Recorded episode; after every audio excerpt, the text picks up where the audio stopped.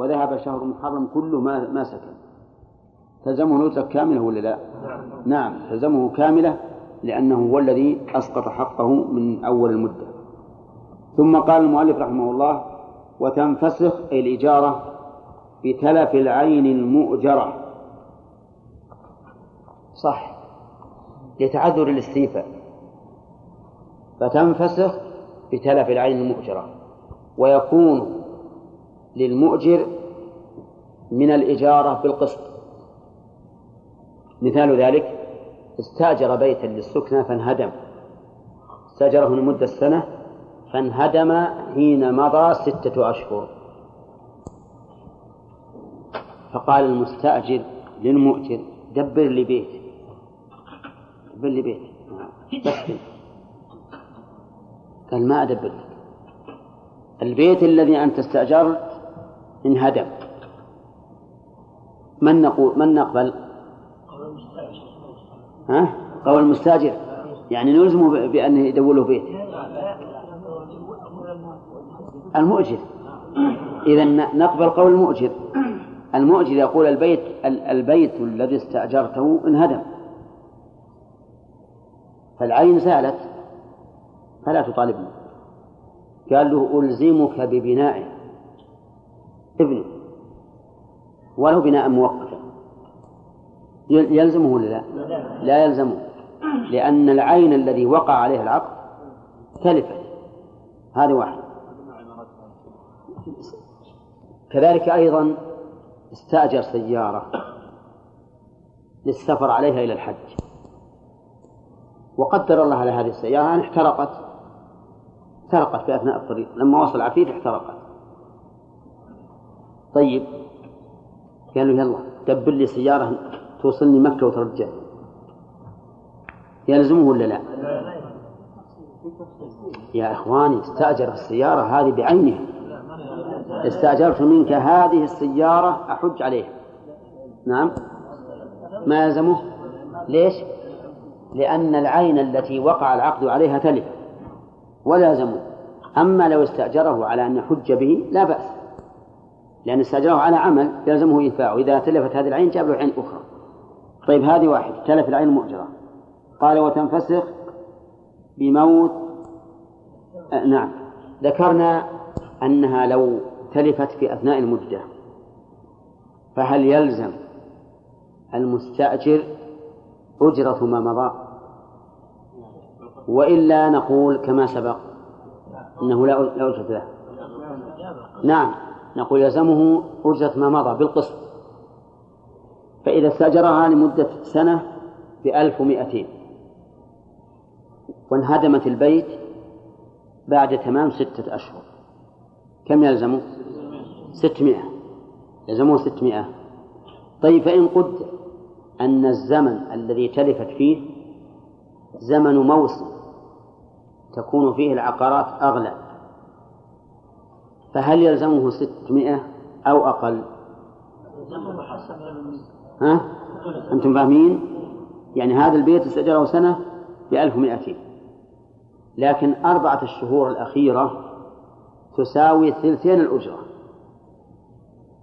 ثلثين الأجرة لأنها موسم وهذا يوجد كثيرا في بيوت مكة وفي بيوت المدينة.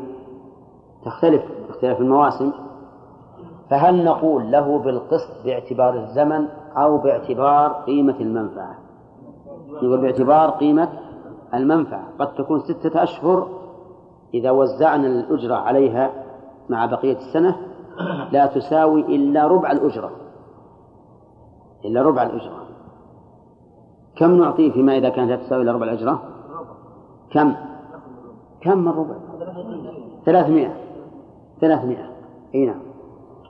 قال المؤلف رحمه الله تعالى وتنفسخ بموت المرتضع. تنفسخ بموت المرتضع شلون؟ استأجر رجل امرأة على أن ترضع هذا الولد.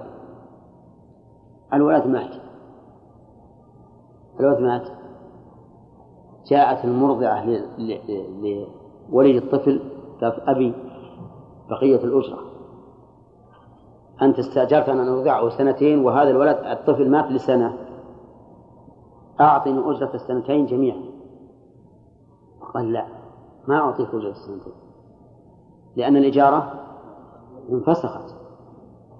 انفسخت. قالت له جيب لي قالت له جيب لي طفل أرضع يلزمه ولا لا؟ ما يلزمه؟ طيب له أخ صغير. توأم معه. قال جيب أخوه. يلزمه؟ لا يلزمه لماذا؟ لأن العقد وقع على عين المرتضع والمرتضع مات. شو نسوي ترعى في قبره ما ينفع. إذا تنفسخ طيب هو استأجرها لمدة سنتين. ومات بألفين ريال. سنتين بألفين ريال. ومات الطفل لسنة. كم تستحق من الأجرة؟ ألف؟ تأملوا أقل من الألف؟ ليش؟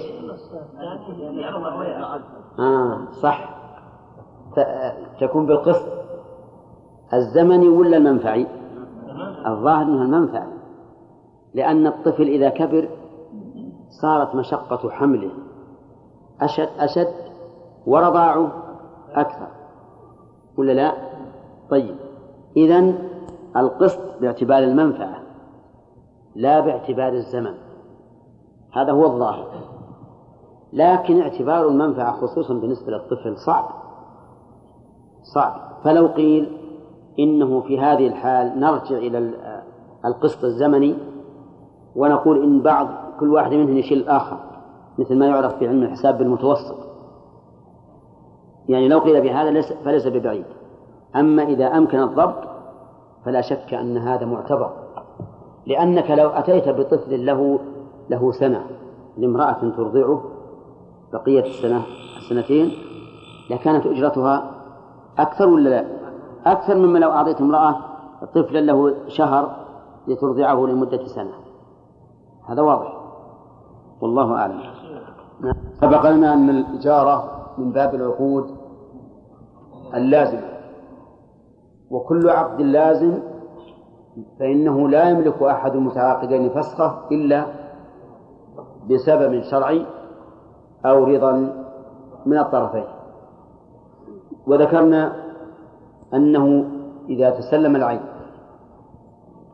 العين المستاجرة ثم منعه المالك بقية الأجرة بقية المدة فإن الإجارة تنفسخ ولا حق للمؤجر. لأنه منع المستأجر من كمال الانتفاع.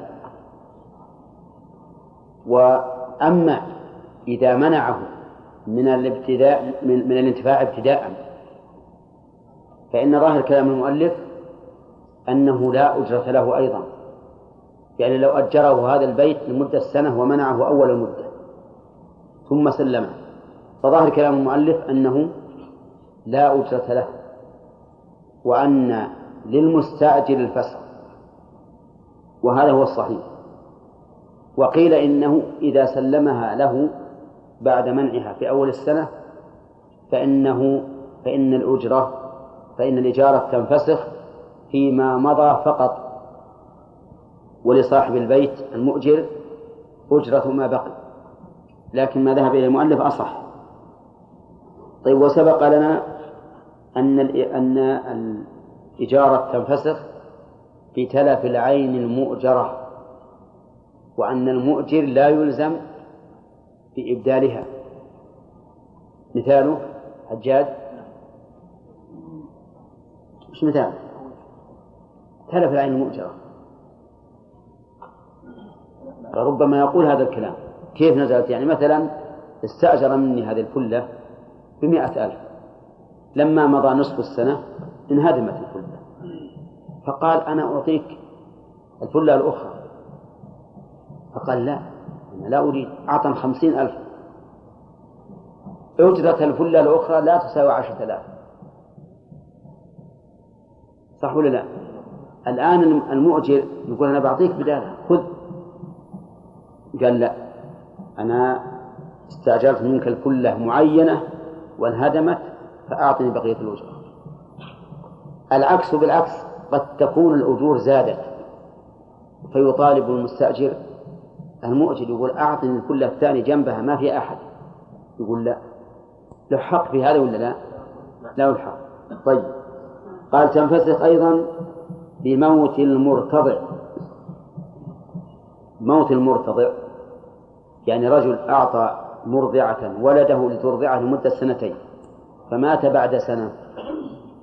تنفسخ ولا لا؟ طيب.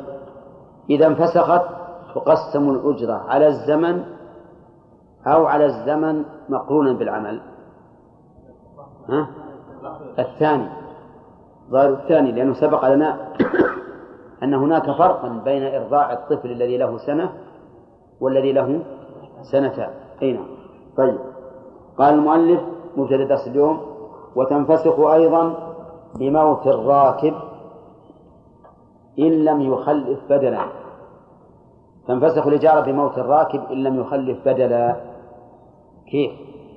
يعني رجل جاء إلى شخص واستأجر منه بعيره إلى مكة ومات. مات المستأجر. تنفسخ الإجارة ولا لا؟ يقول المؤلف في هذا تفصيل. إن خلف بدلا فإنها لا تنفسخ. وإن لم يخلف بدلا فإنها تنفسخ.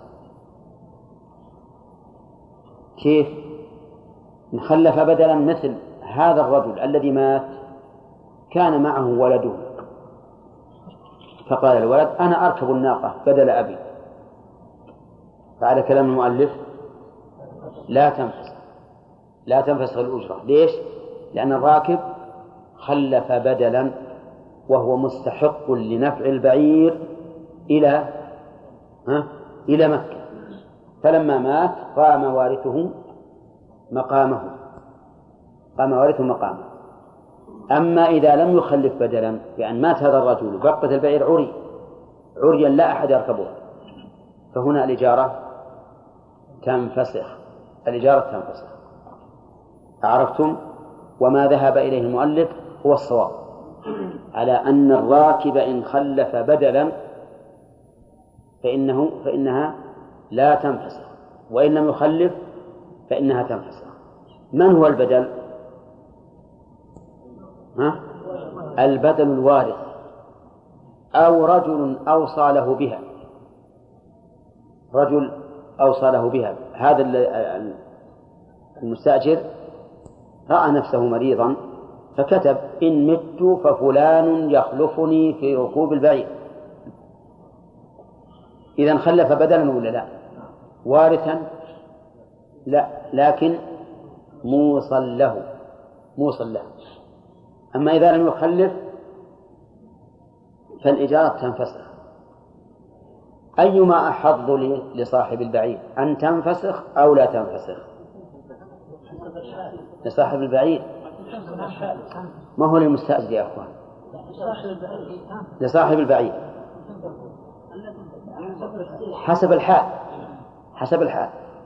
ربما يجي واحد يقول أنا بستأجر منك الآن البعير من نصف الطريق إلى مكة. أنت مأجلة بمئة أنا بستأجر بمئتين. فيكون من حظه أن تنفسخ. لكن إذا قلنا لا تنفسخ صارت المئتان لمن؟ للمؤجر للمستأجر. صارت المئتان للمستأجر. فعلى كل حال لا نقول بالإطلاق إن المصلحة للمؤجر ولا للمستأجر هذا يختلف بحسب الحال. طيب خلاصة المقام. لو قال قائل هل تنفسخ الإشارة في موت الراكب نقول فيه تفصيل. إن خلف بدلا لم تنفسخ وقام بدله مقامه وإن لم يخلف انفسخت. نعم. ثم قال المؤلف رحمه الله وبانقلاع ضرس. انقلاع ضرس. شلون انقلاع ضرس؟ يعني رجل استأجر شخصا أن يقلع ضرسه. كان والله ضرسه يوجع. تقلعه قال والله الآن مصيفين نبي نغلق بإذن المغرب. إيتم بكرة. كم؟ قال بقلع لك بعشرة ريالات. في الليل انقلع الضرس طاح تنفسخ الإجرة ولا لا؟ جاء صاحب المقلاع في الصباح قال يلا عطن ضرسك قال ضرس انقلع هل يقول أعطني أجرتي ولا لا؟ ليش؟ لأن المعقود عليه معين وتلف ولا لا؟ طيب قال أجل أعطنا الضرس الثاني يقرأ بداله نطيع ولا لا؟ ما نطيع معلوم. أنا مستأجرك على أنك تقلع الضرس اللي يوجعا وكفى الله من القتال. هذا الضرس راح وانتهى. واضح أظن؟ طيب ومثل ذلك. لو استأجره لدواء عين لمداواة عينه فشفيت قبل أن يداويها فإنها تنفسخ. لأن الشيء المعين فات. طيب. قال بانقلاع ضرس أو برئه. كيف برئه؟ شفي. لكن لو جاء صاحب المقلاع وقال يلا حاطنا الضرس قال الحمد لله. هان علي الآن وبرد وشفي. قال لا ما شفي. فتنازعوا. هذا يقول شفي ليسلم من الأجرة. وهذا يقول ما شفي ليأخذ الأجرة. من القول قوله؟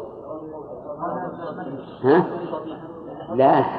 هو طيب هذا هذا ضرر. الظالم يقول قول صاحب الضرس. لكنه يحلف. إن, إن أدت المسألة إلى محاكمة يحلف.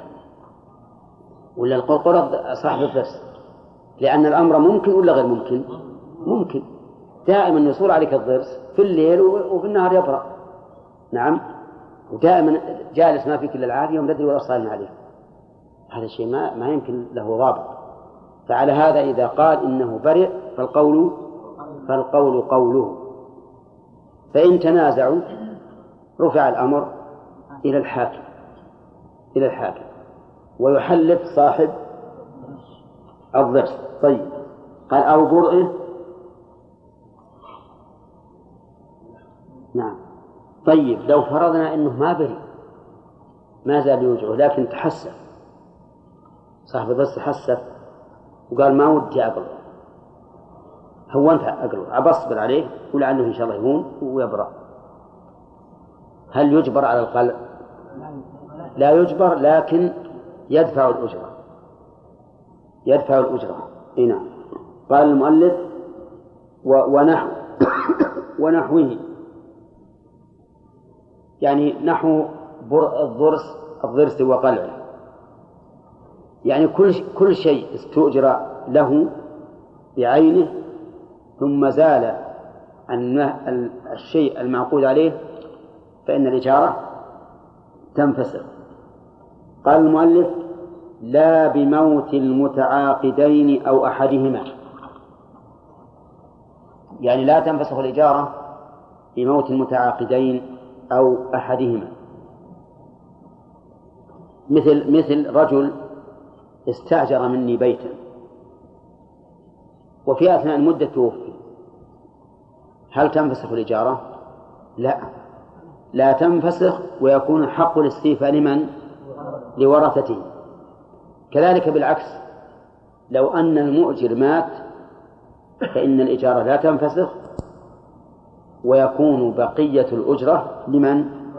للورثة. فإن قلت هل يتعارض هذا مع ما سبق من قوله تنفسخ بموت الراكب إن لم يخلف بدلا؟ لأن هناك اشترط. قال تنفسخ بموت الراكب مع أن الراكب عاقل. إن لم يخلف بدلا؟ فالجواب لا. لا لا, لا تناقض. لأنه هناك عقد الإجارة على عين الراكب عين الراكب. ولهذا قد لا يكون الراكب هو المستأجر. قد أستأجر الناقة أنا أنا لفلان يركبها. أنا المستأجر وهو الذي يركبها فقد يكون هكذا. على كل حال لا تعارض لأنه لأنه هناك فاتت المنفعة بفوات المعقود عليه بعينه. أما المتعاقدان فقد عقد على شيء عقد على هذا البيت. لا على شخص معين فهذا هو الفرق بينهما. نعم. قال أو أو أحدهما ولا بضياع نفقة المستأجر ونحوه. نعم. بضياع نفقة المستأجر. رجل استأجر مني بعيرا ليحج عليه. استأجر بعيرا ليحج عليه. فهو مؤجر ولا مستأجر؟ ها؟ مستأجر. كان معه فلوس قد هيأها للحج وجمعها للحج. جاء واستأجر من البعير ثم إن الفلوس التي معه سرقت أو احترقت أو ضاعت. جاء لمني قال والله الفلوس اللي أنا هيأتها للحج ضاعت. الآن من بحاج ما أستطيع. تنفسخ الإجارة ولا لا؟ لا تنفسخ. لا تنفسخ الإجارة. لأن هذا أمر خارج عن العقد لا يتعلق بالمعقود عليه ولا بالعاقد. يتعلق بأمر خارجي إذا قال أنا ما بحاجة الآن ولا أستطيع أحد. قل روح تسلف وإلا تؤجر البعير على حسابك وما نقص من الأجرة يكون عليك. لأن هذا أمر خارج. طيب مثال وقوله ونحوه كاحتراق متاع استأجر الدكان لبيعه. لبيعه فيه. مثل رجل عنده ثياب. أقمشة جاء بها من بلد ووضعها عنده في في البيت واستأجر مني الدكان من أجل أن يبيع هذه البضاعة فيها. ولكن هذه الأقمشة احترقت. وجاء لمي قال أنا استأجرت منك الدكان لأبيع فيها الأقمشة والآن الأقمشة احترقت. فأريد أن تقيلني. فقال صاحب الدكان لا. فهل تنفسخ الإجارة هنا ولا لا؟ ها؟ لا تنفسخ. طيب أنا ما استأجرتها منك إلا لبيع هذه الأقمشة. قال هذا أمر خارج عن عن, عن العقد. ليس هو المعقود عليه فلا فلا فتنفسخ الإجرة. فلا تنفسخ الأجرة أو الإجارة بهذا. هذا ما ذهب إليه المؤلف رحمه الله وفي المسألة قول آخر أنها تنفسخ. إذا علم أنه إنما استأجرها لهذا الغرض فإنها تنفسخ. وجعل صاحب هذا القول جعل هذه المسألة من باب الجوائح من باب الجوائح. وقد قال النبي عليه الصلاة والسلام إذا بات من أخيك ثمرا فأصابته جائحة فلا يحل لك أن تأخذ منه شيئا فيما تأخذ مال أخيك بغير حق. فيقول إن المؤجر عنده علم بأن المستأجر إنما استأجر هذا المكان ها لهذا الغرض. هذا الغرض فأت بغير سبب منه من الله عز وجل. فيكون كالثمرة التي اشتراها صاحبها للأكل ثم أصابتها جائحة من الله فلا يحل للبائع أن يقول والله هذا شيء مهم من مهم من هذا من الله. لازم تعطيني قيمة الثمرة. نقول لا ليس لك ثمرة.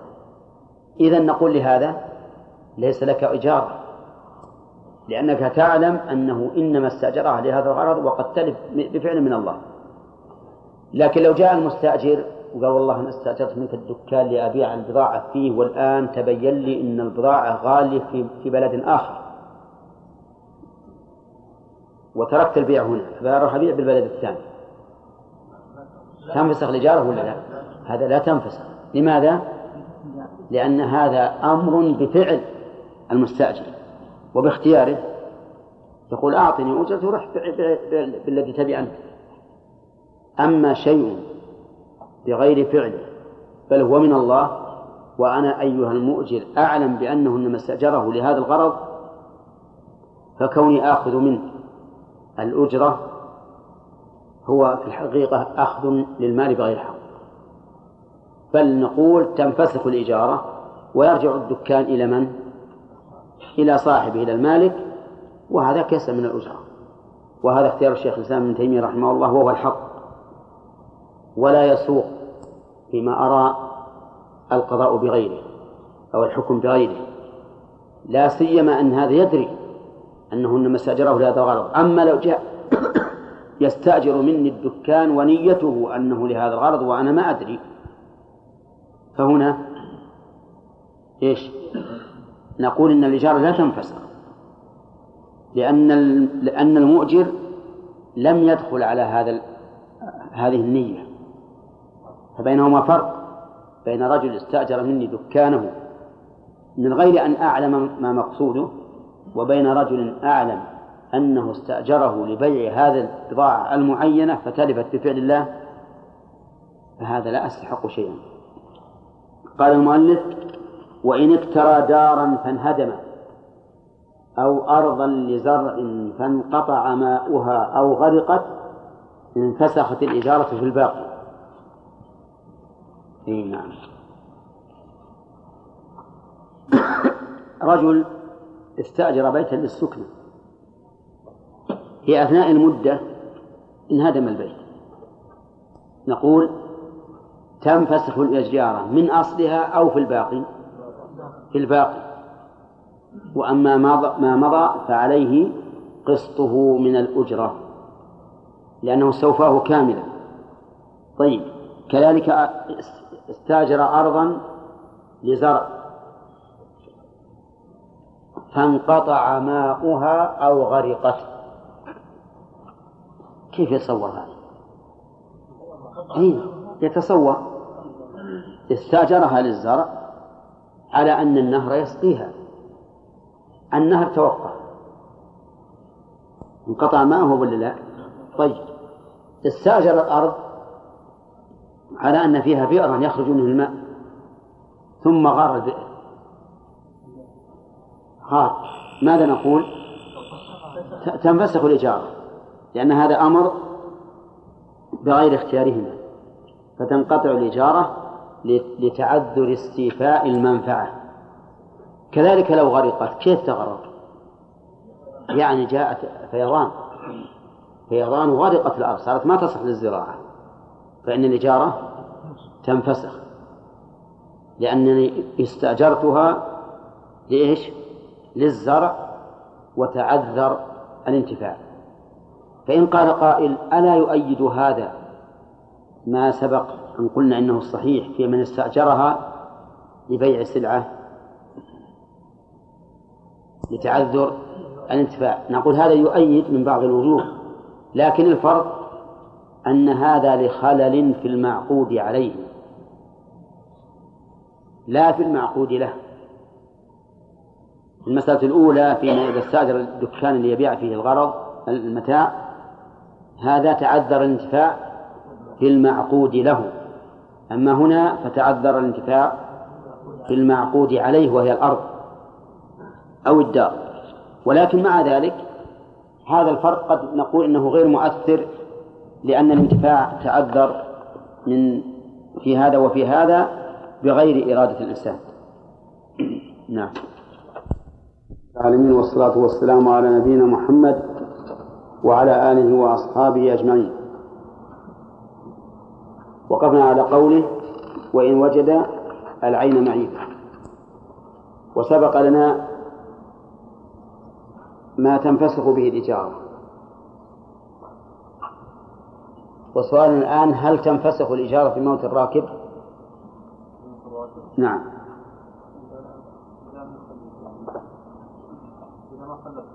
نعم. لا يحل لك أن تأخذ فيه منه شيئا. طيب. وسبق لنا أنه لو استأجره لقلع الضرس فانقلع الضرس. فإن الإجارة تنفسخ. لا يقال إنها لا تنفسخ وأنه يلزمه أن يقلع ضرسه الثاني. كذا؟ أقول لا نقول بهذا ولا نقول؟ لا نقول بهذا. طيب. لا نقول للمستأجر دور إنسان يوجع ضرسه علشان يقلع الماء. المستأجر؟ ها؟ لا. طيب لأن العقد على عين الضرس والضرس انقلب أو برئ طيب لو عدل لو عدل المستأجر عن قلع ضرسه مع بقائه ها؟ فإنه فإنه يلزمه تلزمه الأجرة لأنه ترك الاستيفاء باختياره طيب لو ضاعت نفقة المستأجر ها؟ لم تنفسخ لأن العذر من جانب واحد. فإذا استأجر هذه البعير ليحج عليها ثم سرقت النفقة أو ضاعت فإنه يلزمه الأجرة. وهذا أيضا ينبغي أن يقال فيه ما قلنا بموت الراكب وأنها إذا ضاعت أجرة المستأجر ولم يتمكن من استيفاء المنفعة فلا شيء عليه تنفسخ الإجارة لأن هذا بغير اختياره طيب لو لو احترق متاعه استأجر دكانا للبضائع فاحترقت البضائع فهل تنفسخ الأجرة أو لا؟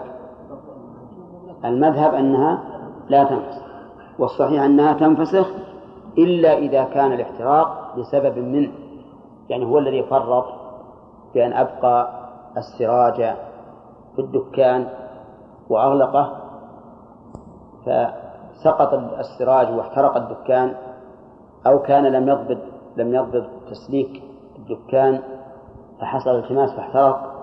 فهذا لا تنفسخ لأنه من لأنه منه.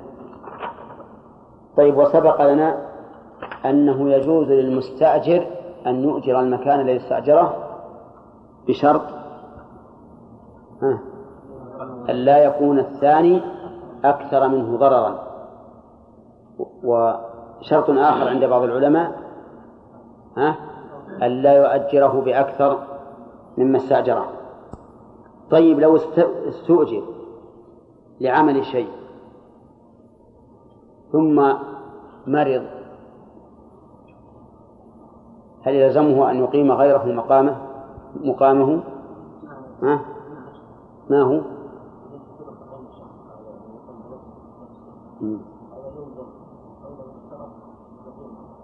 أو بالعكس. بالعكس. إن كان العقد على عينه وتعذر الانتفاع فهو ما يلزم. وإن كان على العمل فإنه يلزم. لكن المذهب أنه يلزم مطلقا. إلا إذا اشترط مباشرته بنفسه فلا يلزمه. طيب. هل لمن استؤجر لعمل أن يؤجر غيره للقيام به؟ يعني مثلا استأجرتني لأخيط لك هذا الثوب فدفعته لغيري ليخيطه فهل يجوز؟ نقول في هذا أيضا تفصيل. إن دفعته إلى من هو أحسن مني هذا لا بأس به وجائز. وإن دفعته إلى من هو أقل فلا يجوز طيب لو لو أعطاني أحد مالا لأحج عنه فهل يجوز أن أدفعه لغيري؟ ها؟ الغالب أنه لا يمكن تحقيق هذا الشرط لأن هذا الذي دفع المال إلي ربما لا يرضيه إلا أنا لأنه في نظر لأني في نظره عندي مثلا علم وعندي دين وغيري قد لا يكون عنده علم ولا دين. فالمهم أنه إذا كان الشيء يختلف فيه القصد فإنه لا يجوز أن تقوم أن تقيم غيرك مقامك. وإن كان لا يختلف فيه القصد فإنه يجوز بشرط أن لا تسلمه إلى أحد أقل منك معرفة بهذا العمل. يقول المؤلف رحمه الله مبتدئ درس اليوم وإن وجد العين معيبة أو حدث بها عيب فله الفصل وعليه أجرة ما مضى. إن وجد العين معيبة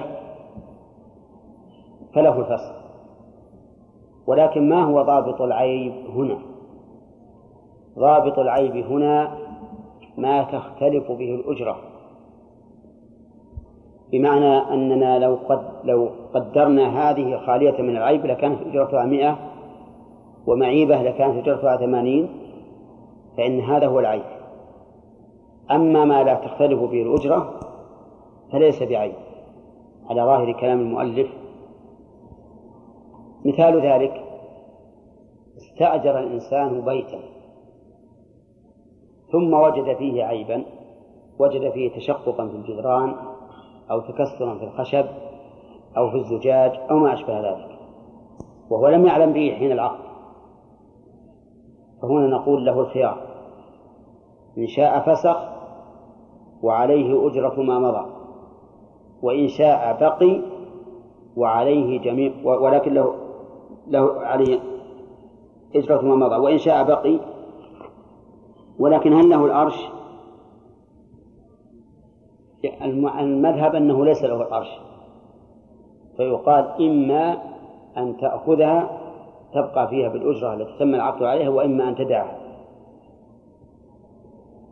أفهمتم الآن؟ طيب. استأجر بيتا ووجد فيه عيبا لكنه شق يسير لا تختلف به الأجرة. أو مثلا يعني لون مخالف للون البيت كجص. مثلا في جانب منه اختلف فيه لون البيت أو ما أشبه هذا من العيوب التي لا تختلف بها الأجرة فإن هذا لا لا يوجب الفسخ بل لا يجيز الفسخ إلا برضا المؤجر.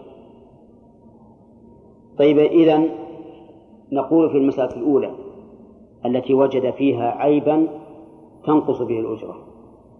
أنت بالخيار إن شئت فافسخ وإن شئت تبقى بلا أرش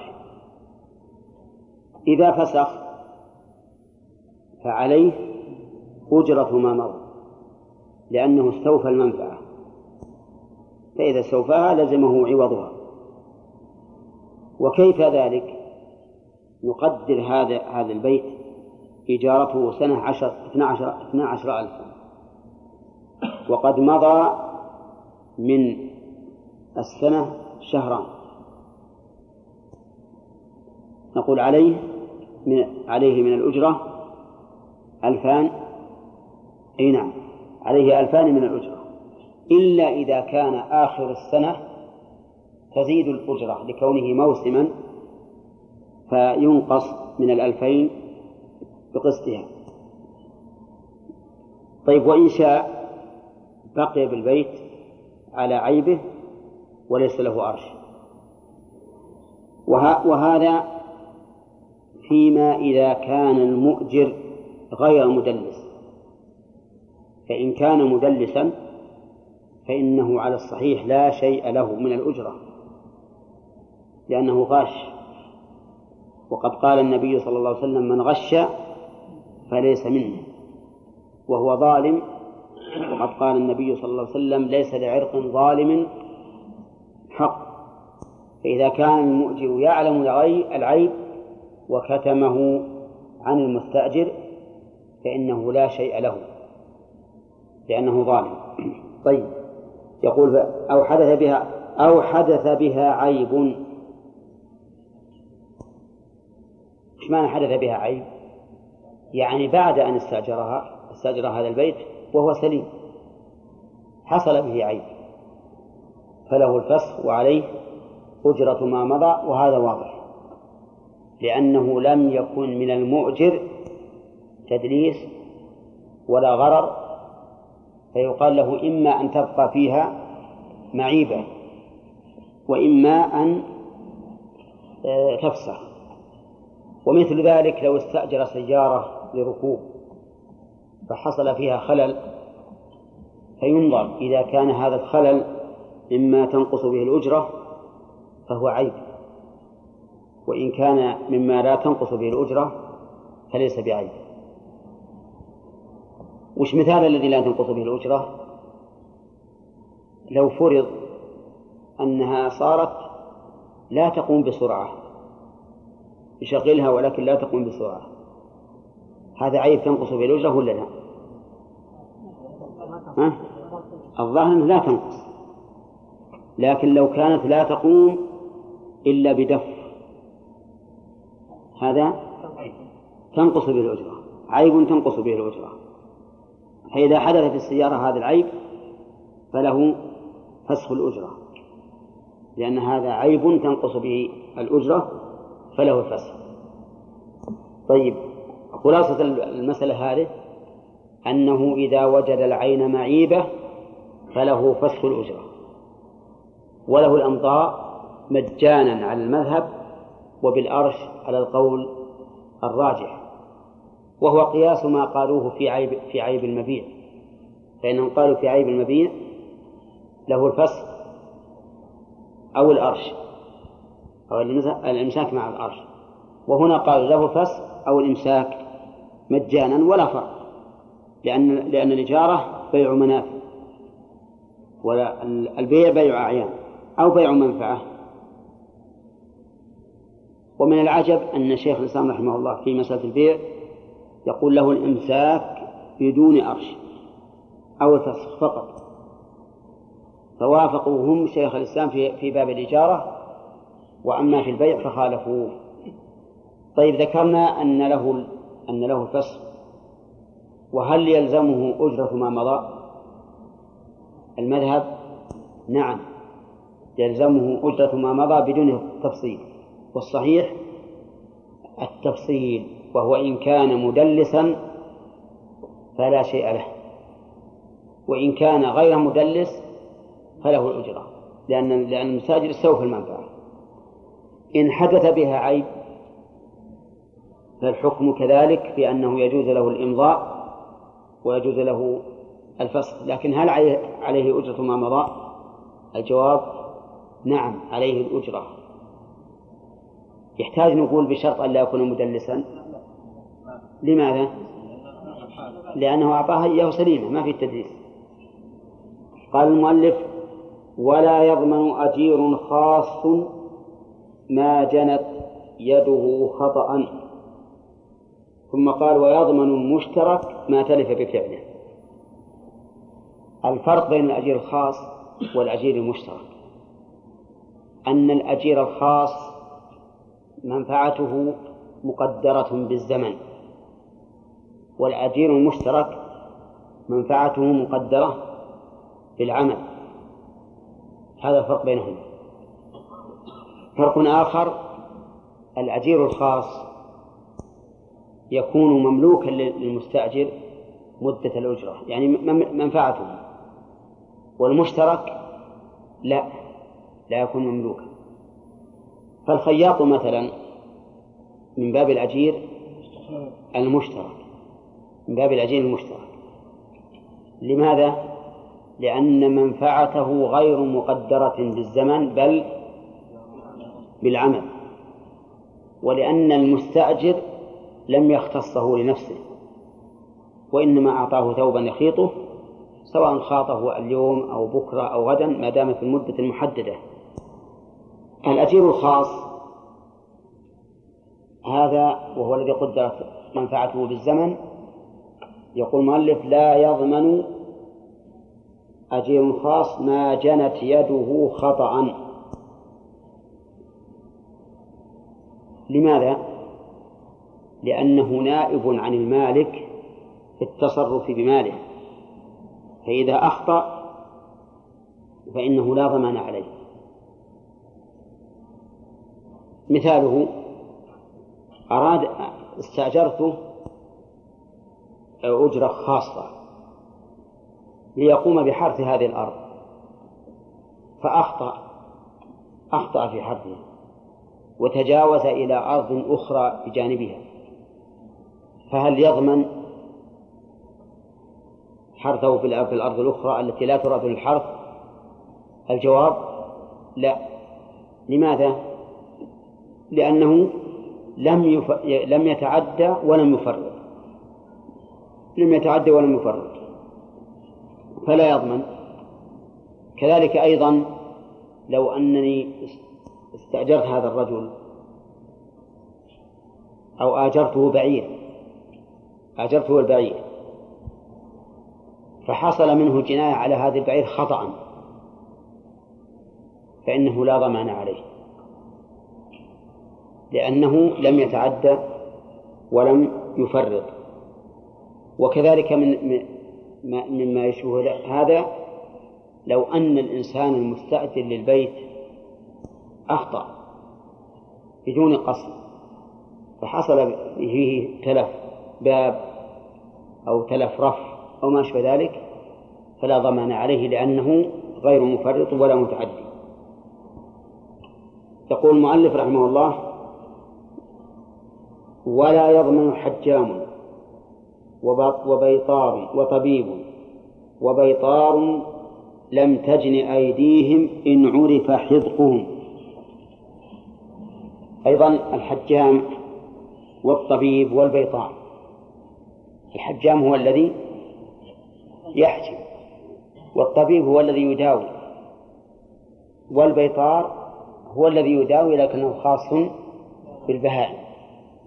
بالحيوانات. هذا لا يضمن ما ما جنت يده خطأ. لكن بشرط. يقول لم تجن أيديهم إن عرف حذقهم. فاشترط المؤلف رحمه الله شرطين. الشرط الأول أن لا تجني أيديهم. والشرط الثاني أن يعرف حذقهم. أي يجر تجرب إصابتهم ومعرفتهم. طيب فإن مثال ذلك حجام حجم شخصا على وجه المعتاد ولم يأخذ ولم يأخذ أكثر من الدم الذي ينبغي أخذه ولكن هذا المحجوم ضعف وتزايد به المرض حتى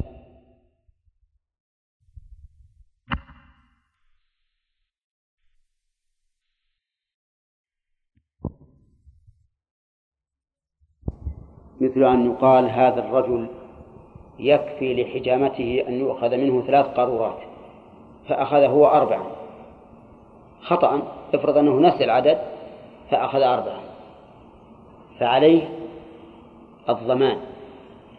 لماذا؟ لأن يده جنت بالزيادة على المطلوب. طيب لو أخذ ثلاثا وكان هذا هو المعتاد ولكن المريض لم يتحس لم ترجع إليه قوته وبقي ضعيفا ضعيفا ضعيفا حتى مات فهنا ليس عليه شيء لأن يده لم تجد طبيب طبيب ولنجعله آه، صرف دواء. دواء معتادا كحبتين لهذا المريض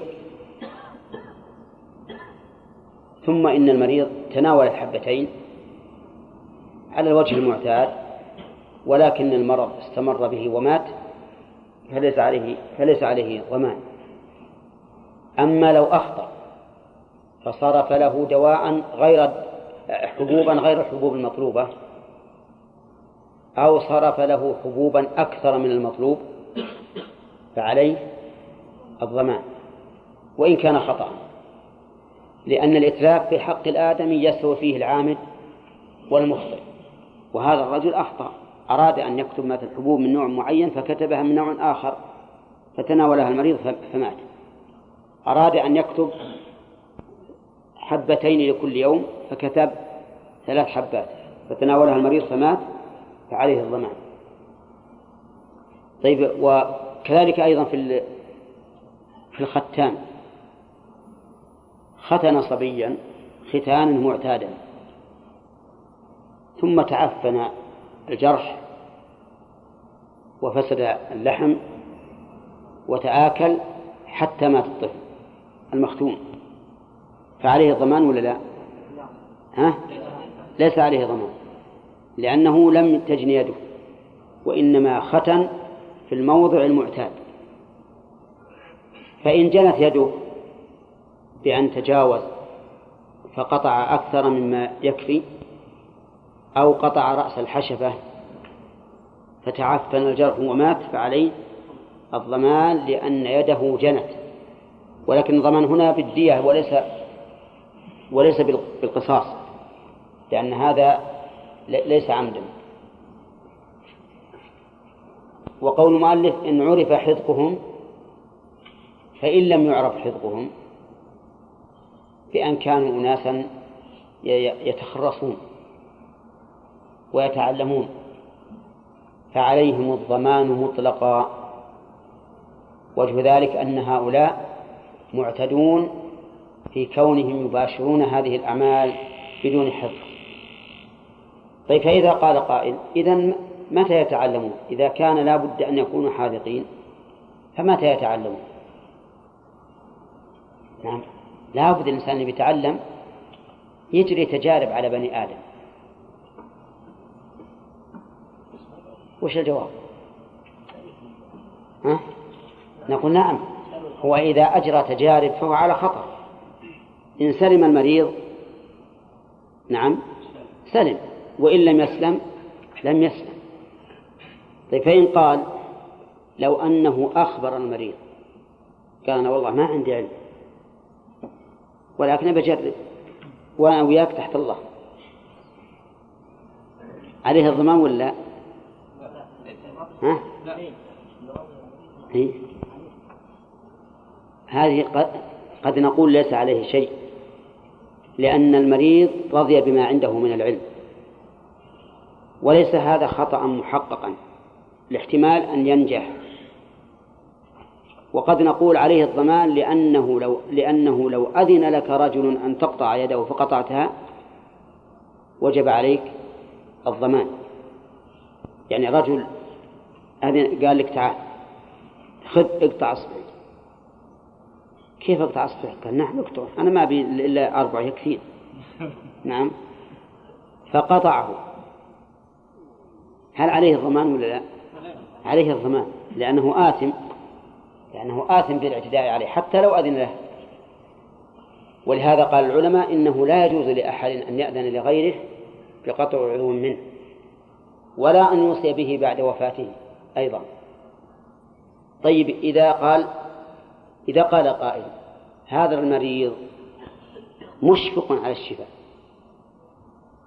وقال بخاطر فجاءه رجل قال ما ترى ما أعرف ولا جربت ولا أعلم عن شيء.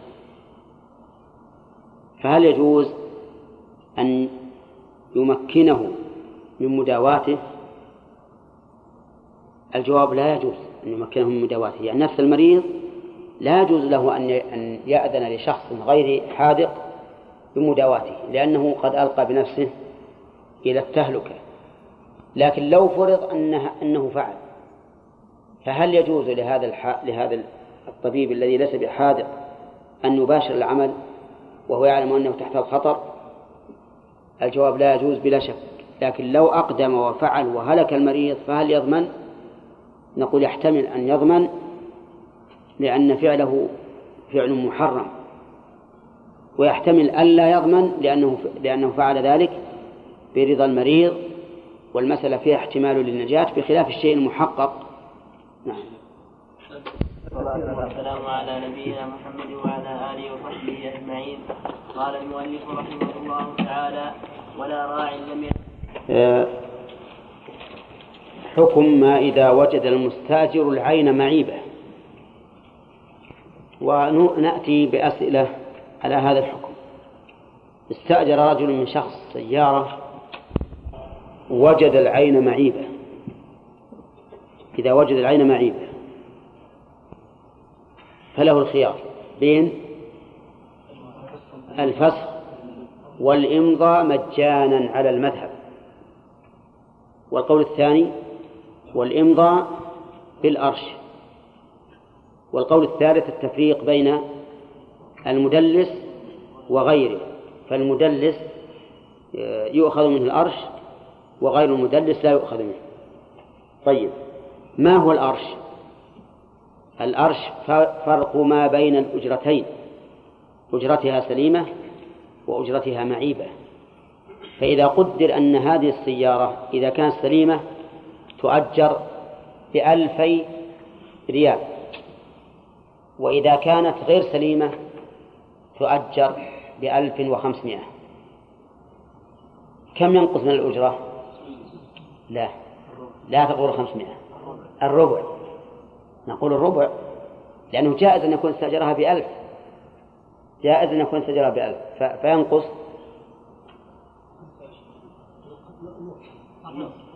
لا. هي هي تؤجر سليمة بألفين. تؤجر سليمة بألفين.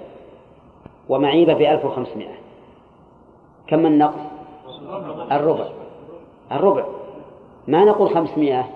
لأنه لو كان قد استأجرها بألف يمكن يكون تؤجر بألفين ويستأجرها بألف إما محاباة وإما تكون الأجرة ارتفعت بعد. فإذا كان قد استأجرها بألف كم يكون الأرش؟ مئتين وخمسين. ما هي خمسمائة لو جعلتها خمسمائة لكانت النصف. لكن نقول مئتين وخمسين لأنها الربع. وهذه مسألة قد نبأناكم عليها سابقا. وقلنا إن الأرش ينسب بماذا؟ بالقسط. بالقسط مو بالعدد لأن القيمة قد تكون أكثر من الثمن أو أقل. افرض أن هذا الرجل استأجرها بأربعة آلاف. وعند وجود العيب قدرناها تؤجر بألفين إن كانت سليمة وبألف وخمسمائة إن كانت معيبة. كم يكون الأرش؟ لأنه استأجرها بأربعة آلاف. كم يكون الأرش؟ نعم الربع. كم هو بالنسبة للأربعة آلاف؟ ألف. يكون ألفا.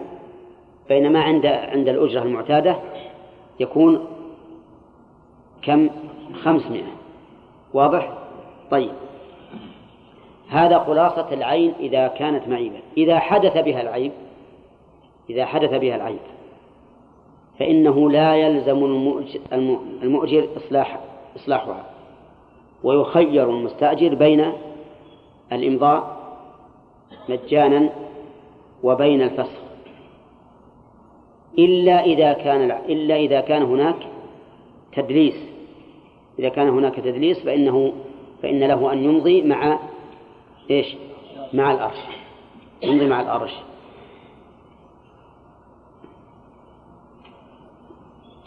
طيب وسبق لنا أيضا أن الأجراء قسمان خاص وعام ومشترك. خاص ومشترك. نعم. من هو خاص؟ مين؟ طيب الخاص إذا أخطأ. إذا أخطأ هل يضمن أو لا؟ يقول المؤلف لا يضمن أجر خاص ما جنت يده خطأ. ما جنت يده خطأ. لا يضمن فهذا الخادم الذي عندي افرض أنه أخطأ أخطأ في, في الطبخ وجعل بدل الملح ها؟ لا السكر يمكن يكون زين. تايد. إي نعم. جعل بدل الملح تايد. هل يؤكل الطعام ولا لا؟ طيب. إي نعم. هل يضمن ولا ما يضمن؟ لا يضمن. لا يضمن. لماذا؟ لأنه نائب عن المالك. هو نائب عن المالك. أخطأ. فكأنه المالك. لا يضمن. واضح؟ طيب في الحرث كان يسقي الزرع. فأخطأ. وسقى مرتين. هذا الحوض من الزرع سقاه مرتين في اليوم وهو لا يتحمل السقي مرتين. فتلف الزرع. يضمن ولا لا؟ لا. يضمن. طيب. يقول المؤلف أيضا الحجام والطبيب والبيطار هل هم أجراء خاصين أو عامين؟ ها؟ هم من الأجراء العامين. عامين من وجه وخاصين من وجه آخر. إن أتيت بهم إلى البيت فإنهم يشبهون الخاصين يشبهون الخاصين. ولكن مع ذلك هم مشتركون. هؤلاء لا يضمنون بشرط. إيش؟ أن يعرف حذقهم وأن لا تجني أيديهم وأن يكون عملهم بإذن مكلف بإذن مكلف. يعني بالغ عاقل. فلو أن الصبي ذهب إلى إلى الختان وقال اختني. وتوفي. ختنه ختانا عاديا ولكن تعفن الجرح ومات الطفل. يضمن ولا لا؟ يضمن. إذن الشروط كم؟ ثلاثة. المؤلف ما ذكر إلا شرطين لكن نكمل بالثالث. نقول بشروط ثلاثة. أن يكون من مكلف أن يكون عمله بإذن مكلف أو ولي غير المكلف والثاني أن لا تجني أيديهم والثالث أن يعرف حفظهم. طيب. قال المؤلف رحمه الله في ابتداء درس اليوم قال ولا راع لم يتعدى. يعني ولا يضمن راع لم يتعدى. الراعي من الأجراء المشتركين ولا من الخاصين؟ ها؟ قد يكون خاصا وقد يكون مشتركا. إن كان مقدر نفعه بالزمن بأن كان عندك يشتغل لك لمدة شهر يرعى, يرعى غنمك فهو خاص. وإن كان يرعى لنفسه ويأخذ غنمي وغنم زيد وعمر إلى آخره فهو مشترك. مشترك. الراعي لا يضمن إذا لم يتعدى يعني أو يفرط. فلا يضمن الراعي إذا لم يتعدى أو يفرط. لأنه مؤتمن. مؤتمن على أموال الناس على إبلهم على غنمهم على بقرهم ونحو ذلك. فإن تعدى أو فرط ضمن. مثال التفريط أن يترك ما يجب. التفريط هو أن يترك ما يجب والتعدي أن يفعل ما لا يجوز. فإذا عبر بالغنم في أرض مسبعة وأكلت. يضمن ولا لا؟ يضمن. لأنه لا. لأنه متعدي. فعلى ما لا يجوز؟ وإن أرسلها ترعى وجعل يلعب كورة مع راع آخر. نعم. وتركوا الغنم. ثم نهبت أو أكلت فهم ضامنون. لأن فهو ضامن لماذا؟ لأنه مفرد وكذلك لو خرج بها المرأة ومعه فراش ونام. نعم نام إلى إلى العصر. وفي أثناء النهار أخذت الغنم أو أكلتها الذئاب فإنه يضمن لأنه إيش؟ لأنه مفرط. والخلاصة أن الرعاة ينقسمون إلى قسمين خاص ومشترك. وكل منهم سواء خاصا أو مشتركا لا يضمن إلا إذا تعدى أو فرط. طيب هل من التعدي أن يأخذ ماشية شخص بلا إذنه؟ ها؟ لو دخل على غنم هذا الرجل في حظيرتها وأخذها يرعاها بدون إذن صاحب الغنم فهو متعدي ليس له أن يتصرف في ملك غيره. اللهم إلا إذا كان يعلم من صاحب هذه الغنم أنه يرضى بذلك ويحب ذلك فهو كما لو أذن له. ثم قال المؤلف ويضمن المشترك ما ف... ما تلف بفعله. المشترك من؟ الذي قدر نفعه بالعمل وسمي مشتركا لأنه يتقبل العمل من كل أحد. لا يختص نفعه بشخص معين. مثل مثل من؟ مثل الغسالين والخياطين والحطابين وغيرهم. كل هؤلاء مشترك. يقول ما تلف بفعله ولو خطأ. والخاص سبق أنه لا أنه لا يضمن إذا كان خطأ غير متعمد. المشترك يضمن ما تلف بفعله ولو خطأ. لماذا؟ قالوا قالوا لأن ذلك ورد عن بعض الصحابة رضي الله عنهم أنهم ضمنوه مطلقا. ثانيا لأن العمل مضمون عليه. العمل مضمون عليه لأنه قدر نفعه بماذا؟ بالعمل. فالعمل مضمون عليه. فإذا أخطأ لم يؤدي العمل الذي هو مضمون عليه فلزمه الضمان. مثال ذلك جئت إلى هذا الخياط قلت خذ هذه الخرقة فصلها لي ثوبا. فصلها سراويل لا ثوبا. يضمن ولا ما يضمن؟ يضمن. حتى لو قال إنني أخطأت أو نسيت أو ما أشبه ذلك. للآثار الواردة في هذا عن الصحابة ولأن العمل مضمون عليه ولم يسلمه فلزمه ضمانه. وقال بعض أهل العلم إنه لا يضمن ما تلف بفعله خطأ لأنه مؤتمن فلا فرق بينه وبين الأجير الخاص. فكما أن الأجير الخاص لا يضمن ما تلف بفعله خطأ فكذلك هذا إذ لا فرق كل منهما مؤتمن لكن العمل العمل على ما مشى عليه المؤلف أنهم يضمنون ولو أخطأوا. ومن ذلك إذا سلم الثوب مثلا إلى غير صاحبه خطأ. يعني جاء أعطيت الغسال ثوبي فغسله ثم سلمه رجلا آخر. خطأ إما أنه يظن أن الرجل أنا أو يظن أن ثوب ثوبي هو ثوب الرجل. ففي كلا كلتا الحالين يكون ضامنا لأن هذا بفعله ولا بغير فعله؟ بفعله. أما ما تلف بغير فعله فقال المؤلف ولا يضمن ما تلف من حرزه أو بغير فعله. ما تلف من حرزه لا يضمنه. مثل أن يكون هذا الخياط قد أغلق الدكان. وقفله. فجاء سارق في الليل فكسر القفل وأخذ الثياب التي فيها في الدكان.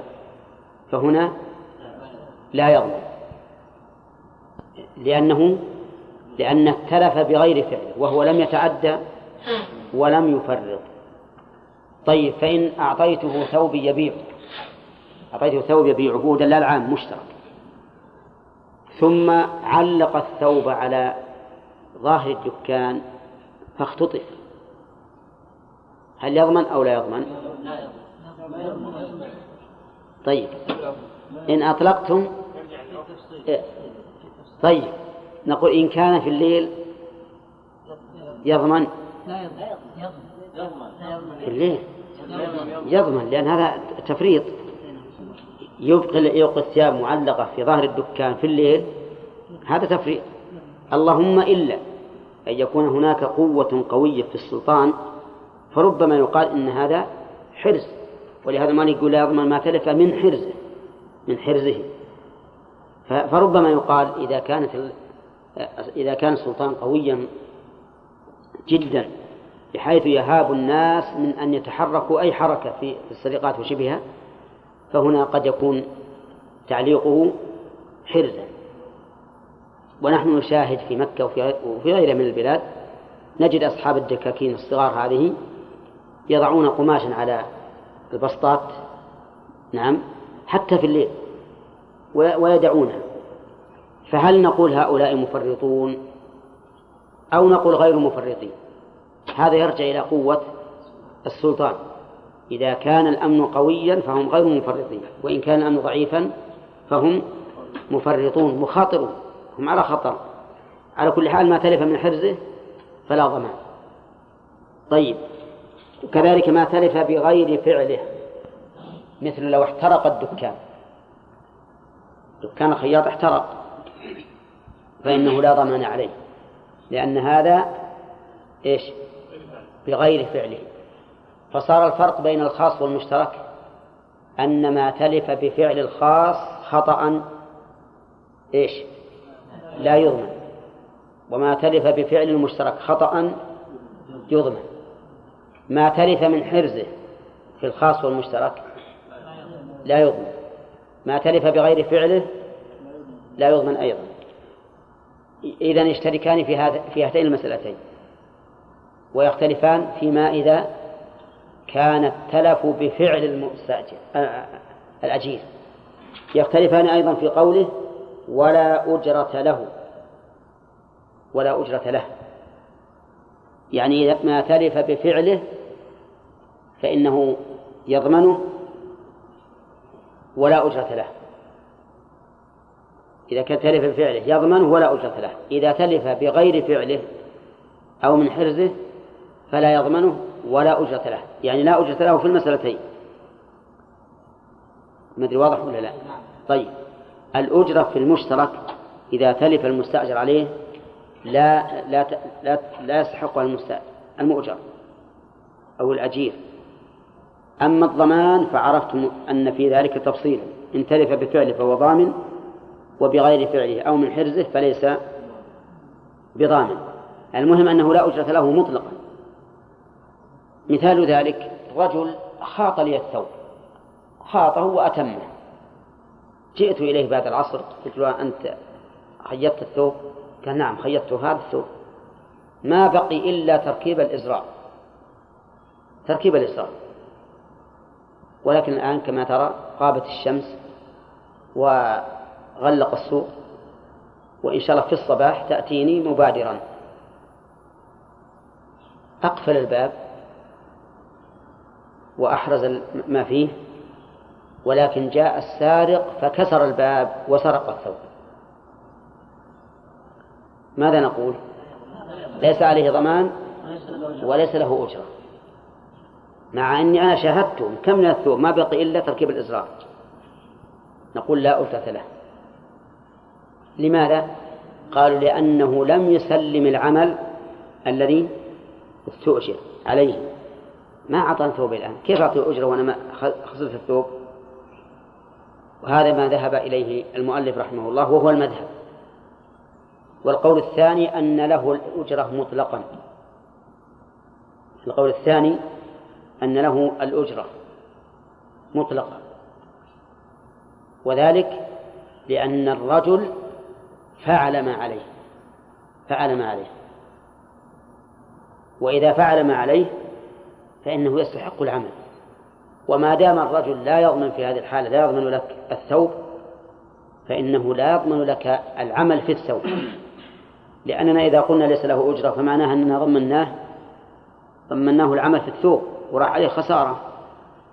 فالصحيح أن له الأجرة في هذه الحال لأنه غير متعد ولا مفرط وقد قام في العمل في العمل الذي عليه. لكن يستثنى منها الأجرة يسقط منها ها؟ تركيب الإصرار في المثال الذي قلنا. قال يخاطب ثوب مثل بعشرة. ويركب إزاره بنصف ريال. كم ال أه؟ كيف؟ أي نعم. تسعة ونصف. يستحق تسعة ونصف. أي نعم. نعم. نعم. تقدم لنا أن الأجراء ينقسمون إلى قسمين خاص ومشترك وأن الخاص من قدر نفعه بالزمن والعام أو المشترك من قدر نفعه في العمل وأنه سمي خاصا لاختصاص المستأجر لاختصاص المستأجر به لأنه لا شقو فيه أحد. ومثلنا ذلك بالخادم يكون إيش؟ في البيت. والسائق يكون في السيارة. استأجرت يسوق السيارة. نقول هذا حكمه هذا الخاص. حكمه أنه لا يضمن إلا إن تعدى أو فرط فالسائق مثلا لو حصل خلل في السيارة من فعله لكن بدون تعدي ولا تفريط فليس عليه ضمان. لأنه قائم مقام المالك ومؤتمن على عمله. أما المشترك فهو من قدر نفعه بالعمل وسمي مشتركا لاشتراك الناس في نفعه مثل كالخياط. ولهذا يأتي زيد إلى الخياط يستأجره ليخيط ثوبه وفي نفس الوقت يأتي عمرو إلى هذا الخياط يستأجره ليخيط ثوبه ويأتي ثالث ورابع وهكذا. في آن واحد. إذن فهو مشترك. وسبق أن المشترك يضمن ما تلف بفعله ولو خطأ. ولو خطأ. لكن لا يضمن ما تلف من حرزه أو بغير فعله. طيب لو أن هذا المشترك حمل لك متاعك إلى البيت وزلق زلق وتكسر المتاع. المتاع كان زجاجات فيها شراب. طاح ولا بيض خلوها بيض أحسن. حمل لك ثلاثة أطباق بيض إلى البيت ثم زلق وطاح وتكسر البيض. يضمن ولا لا؟ لا يضمن. لأن هذا بفعله. هذا بفعله. لولا أنه زلق ما انكسر البيض. ولكن سبق لنا أن الصواب فيه أنه لا يضمن كالأجير الخاص لأنه وإن كان مشتركا لكنه مؤتمن والأمين إذا لم يتعدى أو يفرط فلا ضمان عليه. هذا القول هو الصحيح وفيه قول وسط يقول ما تلف بفعله الذي يفعله هو بنفسه اختيارا فهو ضامن وأما ما كان بغير إرادة كالزلق وشبهه فليس بضامن. لكن صحيح أنه لا ضمان مطلقا. إذا لم يتعدى أو يفرط. بقي علينا الأجرة. يفترق الخاص والمشترك بأن الخاص تجب له الأجرة بكل حال. والمشترك إذا تلف الشيء ولو بغير فعله فليس له أجرة. وسبق لنا أن الصحيح أن له الأجرة. أن له الأجرة. لأنه أدى ما ما استؤجر عليه والتلف ليس منه فلا ضمان عليه فله الأجرة أما لو كان التلف بفعله فإنه يضمنه مصنوعا أو مغسولا أو مخيطا وإذا ضمنه هكذا فاتت عليه الأجرة ولا لا؟ ما أدري ما هو مفهوم عندكم؟ المشترك خاط لي الثوب خاط لي الثوب وسرق الثوب من الحرز سؤال هل يضمن الثوب؟ لا يضمنه لا يضمنه هل له الأجرة؟ المذهب لا لا أجرة له. والصحيح أن له الأجرة. انتهينا. تعمد إتلاف الثوب. تعمد إتلاف الثوب. يضمن ولا ما يضمن؟ يضمن. هل يضمنه مخيطا أو لا؟ إذا ضمنه مخيطا فالحقيقة أنه لا أجرة له. الواقع أنه إذا ضمنه مخيطا فلا أجرة له لأن نقدر الثوب غير مخيط بعشرة ومخيطا باثني عشر. إذا أضيفت الأجرة إلى هذا الرجل فإذا ضمناه قيمة الخياطة فمعناه أنه إيش؟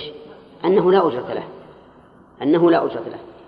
نعم ربما يكون هناك فرق بما إذا خاطه بأجرة قليلة مراعاة لي. فهنا قد فهنا نضمنه إياه بأكثر من من أجرته مثل خاطه لي بريال وقدرنا قيمته مخيطا باثني عشر وهو أصله بعشرة. كم ضمناه الآن؟ لا لا ضمناه ريالين مع أنه إنما خاطه بريال واحد فضمننا أكثر من أجرته لأننا نضمنه الثوب مخيطا.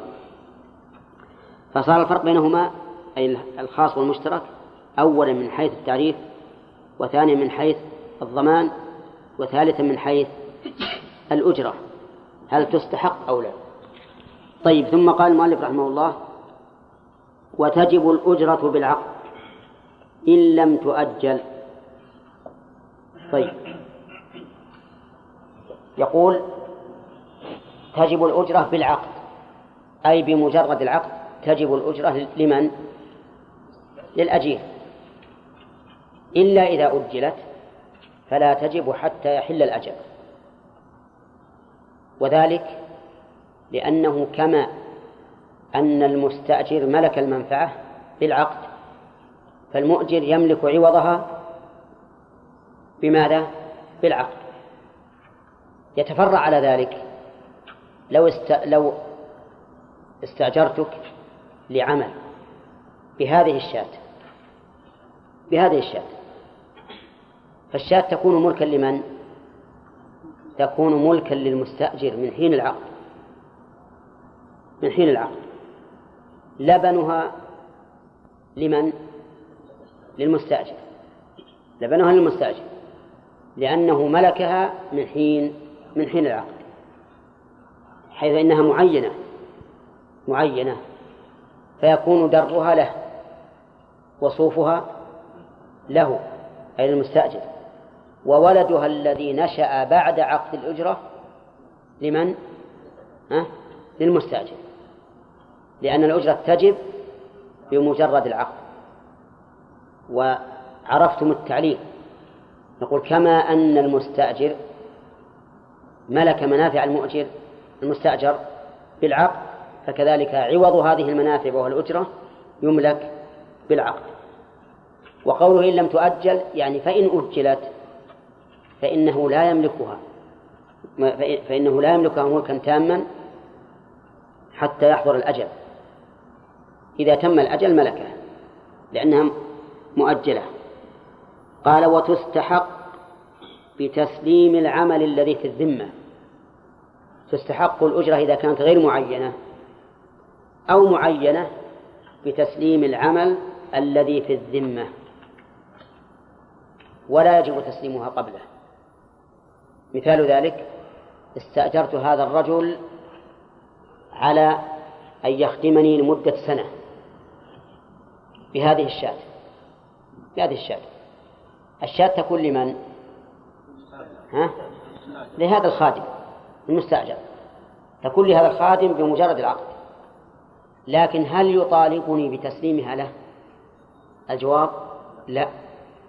لا يطالبني بذلك لأنه من الجائز أن لا يتمم العقد الذي بيني وبينه. فلا يملك المطالبة حتى يسلم العمل الذي في الذمة. يعني حتى تنتهي المدة إذا كانت المدة إذا كانت على عمل بأن استأجرته ليبني هذا البيت نعم بهذا القطيع من الغنم. الإجارة صحيحة ولا غير صحيحة؟ صحيحة. ملك الغنم ملك القطيع لمن؟ لا. للأجير. للأجير. ولنقل للباني. ها؟ للباني اللي بيبني البيت. لكن هل يطالبني بتسليم هذا القطيع له قبل أن ينتهي بناء البيت؟ الجواب لا.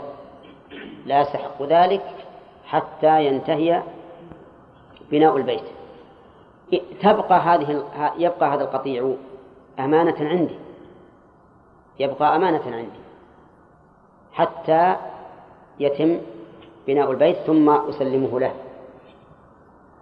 قال المؤلف ومن تسلم عين بإجارة فاسدة وفرغت المدة لزمه أجرة المثل. تسلم عينا بإجارة فاسدة وفرغت المدة. لزمه أجرة المثل. فإن لم تبتدئ المدة لم يلزمه شيء ولزمه ردها إلى صاحبها. فإن مضى شيء من المدة لزم ردها إلى صاحبها وأجرة ما ما استعمله ما استعملها فيه بحسب بقسطها من أجرة المثل. الأحوال ثلاث. تسلم عينا بإجارة فاسدة لكن لم تبتدئ المدة. نقول يردها إلى صاحبها مجانا. انتهت المدة يسلم أجرة المثل كاملة. في أثناء المدة يسلم القسط من أجرة المثل. طيب. قول بإجارة فاسدة بماذا تفسد الإجارة؟ نقول تفسد الإجارة إما بفوات الشرط وإما بوجود مانع. فلنمثل لما فسدت بفوات الشرط. سبق لنا أنه من شروط الإجارة في العين المؤجرة أن تكون معلومة برؤية أو صفة فيما يمكن فيه الوصف. ومن ومن شروطها أن تكون من مالك أو من يقوم مقامه فهذا رجل استأجر بيتا من غير مالكه. من غير مالكه. ولا قائم مقام المالك. الإجارة غنم فاسدة طيب مضت المدة. يثبت لصاحب البيت أجرة المثل. سواء كانت مثل ما اتفق عليه أو أقل أو أكثر. واضحة؟ طيب. هذا رجل تسلط على بيت زيد. تسلط على بيت زيد وصار يؤجره. أجره شخصا. الإجارة فاسدة. لماذا؟ لفوات الشرط لأنها ليست من مالك ولا من يقوم مقامه. فالإجارة إذن فاسدة. مضت المدة يلزم المستأجر أجرة المثل هذا المستأجر قد استأجر البيت بعشرة آلاف ريال. وهو يساوي عشرين ألف ريال. كم يلزم المستأجر؟ يلزمه عشرون ألف ألفا. طيب هو استأجره بعشرة. على من يرجع بالعشرة الزائدة؟ يرجع بها على الذي غره وهو الظالم المعتدي الذي آجر بيت غيره بغير بغير رضا منه. أفهمتم الآن؟ طيب كان قد استأجره بعشرين ألفا. وانتهت المدة. ولكنه قدرت أجرته بعشرة آلاف. كم يلزمه؟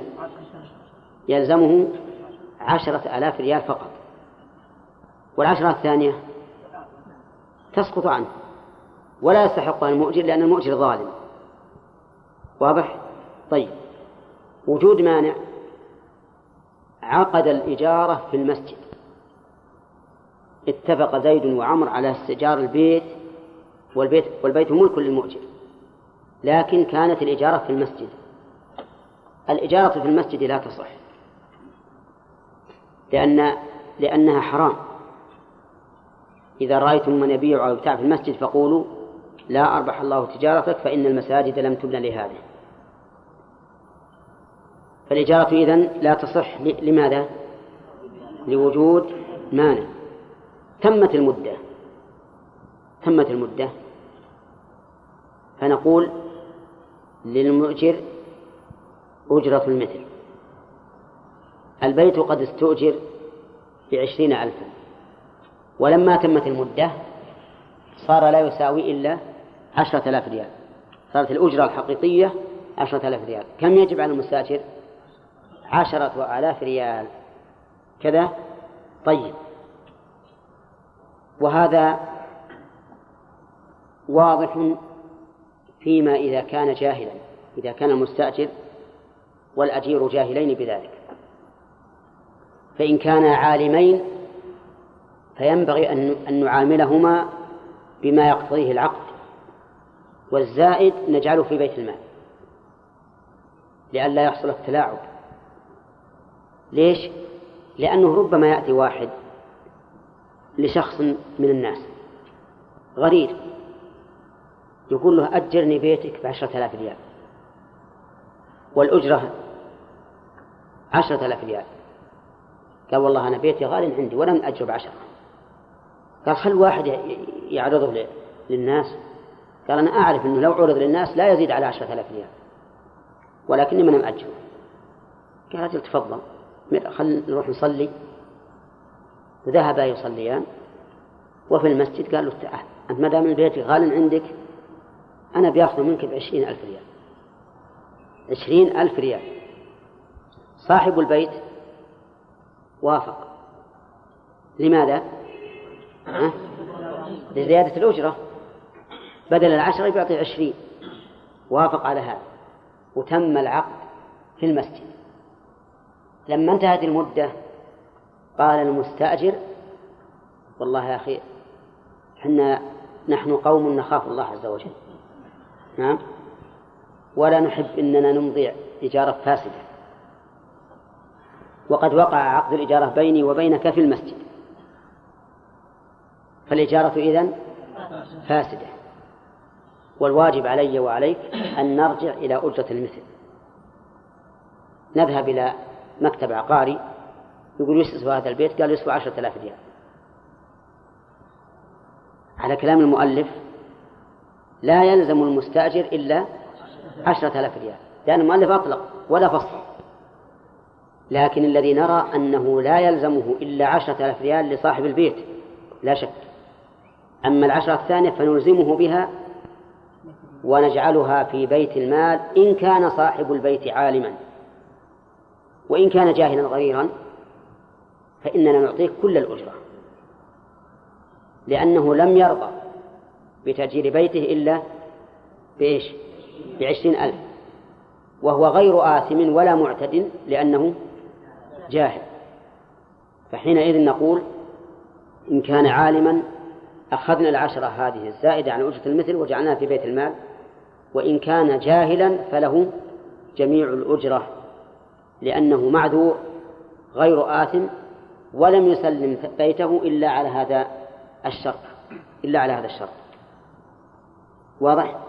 طيب لو قال قائل إذا تسلم عينا بإجارة فاسدة فلماذا لا نلغي العقد والأجرة؟ نقول ما له لا أجرة المثل ولا ولا أجرة المتفق عليها. نقول هذا لا يمكن لأنه ظلم. كيف كان ظلما؟ لأن المالك فوتت عليه منفعة ملكه مدة الإجارة فلو قلنا لا أجرة لك فإننا نظلمه بذلك. والمستأجر قد استوفى المنفعة. فقلنا فلو قلنا لا أجرة عليك لكنا أبحنا له أن أن يأكل أموال الناس بالباطل. وحينئذ نقول يلزم أجرة المثل. هذا إذا تمت المدة فإن كانت المدة لم تبتدئ فلا فلا عمل على هذا العقد. ويرجع كل على على على ملكه. مثاله آجر بيته سنة عشر في سنة تسع إجارة فاسدة. واطلع على فساد الأجرة قبل أن تدخل سنة عشر ماذا نقول؟ ها؟ يلغى العقد ولا ولا ولا يكون شيء لأن المستأجر ما استوفى شيئا من المنافع والمؤجر ما ما استوفى شيئا من من الأجرة فنقول يلغى العقد ولا شيء لأحد على على أحد في أثناء المدة آجره البيت سنة تسع إجارة فاسدة ولم يعلموا إلا بعد مضي ستة أشهر من الأجرة. نقول له قص ذلك. نصف الأجرة نصف الأجرة هذا إذا كان البيت لا يختلف لا تختلف الإجارة بين بين أول السنة وآخرها. أما إذا كانت تختلف فربما لا يستحق في أولها إلا الثلث. له ستة أشهر. أو يستحق الثلثين ولو كان الباقي ستة أشهر